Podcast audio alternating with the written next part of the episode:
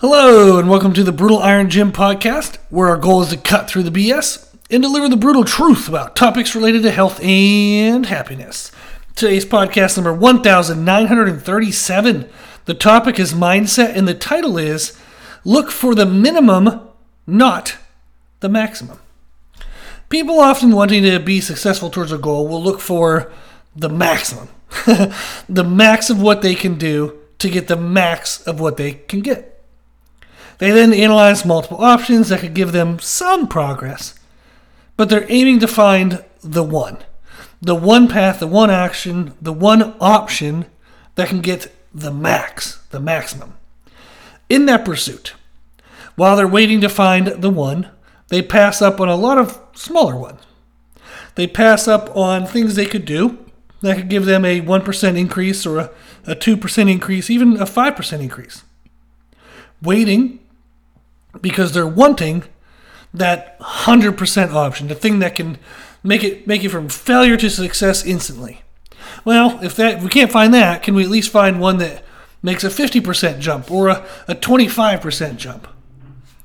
What they then realize is when they find the one, when they find the option that would give them the most, it requires the most.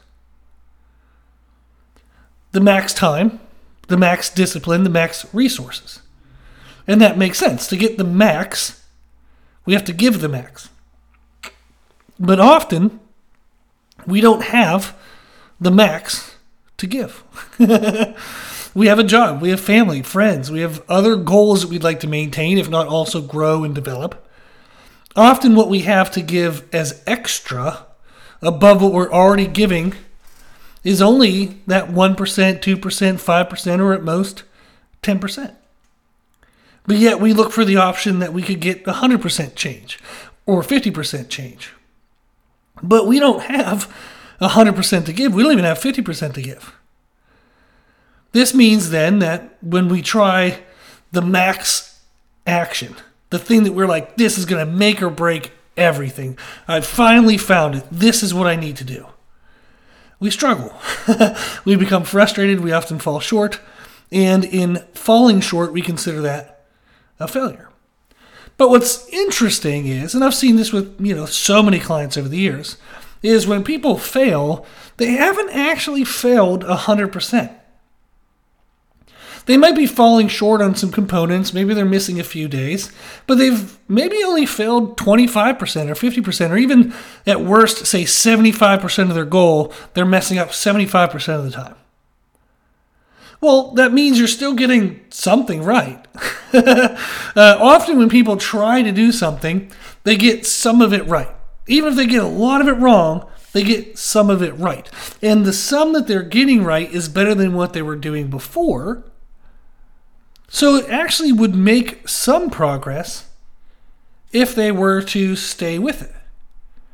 And then they could slowly see what they could do better and then their percent of what they're getting right would slowly increase over time. And although significant progress would take much longer than they thought it would, it would actually still be possible. But instead, they see the percent that they're not getting right and they quit entirely. This is why, when you're looking for what you can do to reach your goal, Look for the minimum, not the maximum. Look for what matches what you have to give. Consider what you have to give instead of looking for only what you want to get. Ask yourself, how much time can I give per week? And then look for a progressive action that can be done within that time. Seems like common sense, right? But so many times I hear people say, I'm going to work out three times a week, and they're intending for those workouts to be in a gym. They might not even have a gym membership. They haven't really thought of, you know, where the gym is in relative to like their daily routine or where they live. So going to the gym for three workouts a week could require a minimum of six hours a week. 30 minutes to get to the gym 60 minutes to kind of get into the workout. You know maybe go to locker room change clothes go to the bathroom. You get into your workout then you have to change clothes. Then 30 minutes to drive home. Do you actually have six hours a week to give? So when people say that I'm going to work out three times a week, it, it surprises me that they don't, they, they just say, like they say it, but there's no forethought of whether they actually can do it. And that's the crazy thing to me. Or I'll have people say, I actually just had someone say this last week, I'm going to start cooking and prepping all of my own food. And they were telling me all these studies and like so and so, their friend told them that when they started eating all their own food at home, you know, start helping and blah, blah, blah, blah, blah. And I was like, okay, but I know what your life looks like. if you believe for each meal that you have to hand prepare an option, that's a lot of time. And it's potentially an increase of expense and it limits your options because if you want to buy groceries now for breakfast, lunch, and dinner, you're probably just going to buy an option for breakfast, an option for lunch, and an option for dinner. You're unlikely to buy three options for breakfast, three options for lunch, and three options for dinner. That's a lot of groceries. That's a lot of expense. And you might not even be able to think of nine different options for the different meals that you want. So now all of a sudden you've bought one breakfast, one lunch, one dinner, and three days into it, you're like, this is kind of boring and I don't really want this food. So you need time to think of meals. You need time to grocery shop. You need time to prepare each meal, clean up after each meal, and now you have to eat each meal. Do you have all of that time?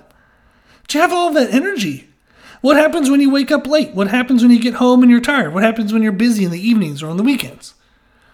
We often say things we want to do because they sound like a good idea but we don't say them based on any data of whether we're actually able to do them. there are many ways to say uh, the lesson, basically, that I'm trying to say in today's podcast. And I have covered this in different ways in past podcasts, but it's worth covering again. Don't look for what you can get for a maximum return. Instead, consider what you can give. And then look for what you can do that matches what you can give. You'll be more successful and more consistent in the long run. And therefore, you'll make progress. When you think of a goal you have, maybe you want to lose 20 pounds, maybe you want to gain 20 pounds, maybe you want to get stronger. Think of what contributes towards success within that goal. Often, nutrition is going to be a factor for sure.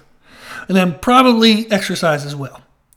Maybe you are very consistent with exercise, so now you have to just be kind of more analytical in what you do. Maybe a little more purposeful. Make sure you fine tune everything you're doing exactly towards the goal you have. But when if it's nutrition, it's calories, protein, and timing. We talk about it all the time. So you want to ask yourself, how can I improve any of these elements? How can I be more consistent with my daily calories? How can I ensure that I'm getting in enough protein? How can I eat better to match my activity levels? Can I eat more when I'm more active? Can I eat less when I'm less active? If it's training, you want to aim for consistency first. Even a bad program done consistently will produce more progress than a good program not done at all. so, consistency is most important, and then you'd actually want a pretty good program. So you want to ask yourself, how can I improve any of these elements? So if it's nutrition, how can I improve my calories, protein, and timing? If it's training, how can I improve my consistency? And then how can I improve my actual programming? So you want to ask yourself first, what do I have to give? Do I have an amount of time that I could give per week? Do I have an extra amount of money I can give per month? What am I going to need to push this forward? And do I have that to give? If the only options you can think of that will push you forward exceed what you have to give, you've got to learn some new options. There are things that can help you that are only take five minutes a day. There are things that can help you that only take 10 minutes a day, 20 minutes a day, maybe three hours a week. There's a lot you can do depending on where you're from. So that's why I'm not really like naming specific things. Is I don't know what your background is. I don't know what you're struggling with exactly, but there are a lot of things we can do. So, for example, nutritionally, just being more consistent with having something to eat within the first two hours of being awake, eat something in the next six hours, eat something in the next six hours. Getting three meals a day consistently. Is that more consistent than what you're doing now? If so, then do that. Doesn't even matter what the hell you eat, just eat. And then fine tune what you actually eat as you go. So it depends on where you are. Maybe you're already doing that. Maybe you're eating five times a day. You have a breakfast, mid morning, you have a lunch, mid afternoon, and a supper. But if we look at that, the foods that you're choosing per day vary quite a bit. There might be a 500, 600 calorie swing on some days versus other days. Maybe the foods you're choosing look healthy on paper, but there's not enough protein. Maybe the foods you're choosing look good on paper in regards to meal frequency, but the calories are incorrect. Maybe your breakfast is only 200, 300 calories. Maybe your mid morning is only 100. Lunch is maybe 500. Then all of a sudden, the rest of the day, you're having 1,500 calories. So maybe the calories are off in their distribution. We want to look and see of what I'm already doing. How can I improve this to even just a small degree? Because the, the more minimum of change I look for, the more likely I can be consistent with that. And then, therefore, the more progress I'll make. If we look to overhaul everything 100% completely, it's extremely likely that you're going to find that challenging.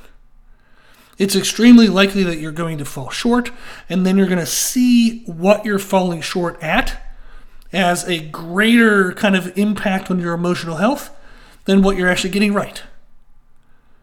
If you make two mistakes in a day, you're going to think of those two mistakes, but you're not going to value the 10 things you did right, the 12 things you did right. So it's important that if we want to be successful, we consider what we have to give towards that success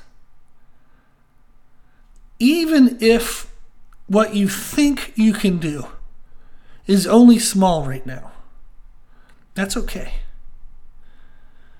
If all you can give is a small investment and be consistent with that, make it. Make that investment.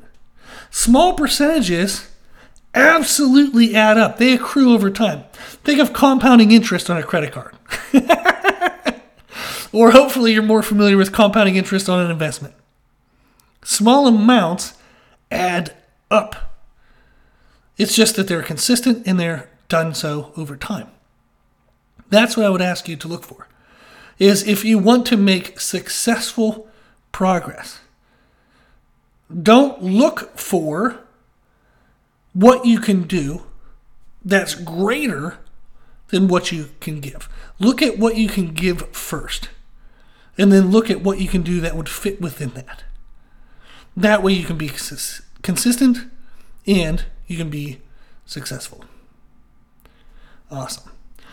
If you need any help, if you have any questions, shoot me an email. My email is brutalirongym at gmail.com. If you want any free information, we have a ton of free nutrition stuff on our website. We have free training programs on our website. We have a lot of services, a lot of information, a lot of stuff. So you definitely check that out there, uh, www.brutalirongym.com. And I'm putting up more content uh, on our YouTube channel as well. So check that out. And if you have any requests for topics, shoot me an email or let me know on our website, and I'll make you a video on YouTube as well. Okay. If you like the podcast, please share the podcast. If you like the podcast, please consider donating to support the podcast, which you can do on our website. Also, if you like the information we share in the podcast, you can find more from us on our social media channels. You can find us and follow us on Instagram and YouTube under the name Brutal Iron Gym. As always, I hope this was helpful, and thank you for listening.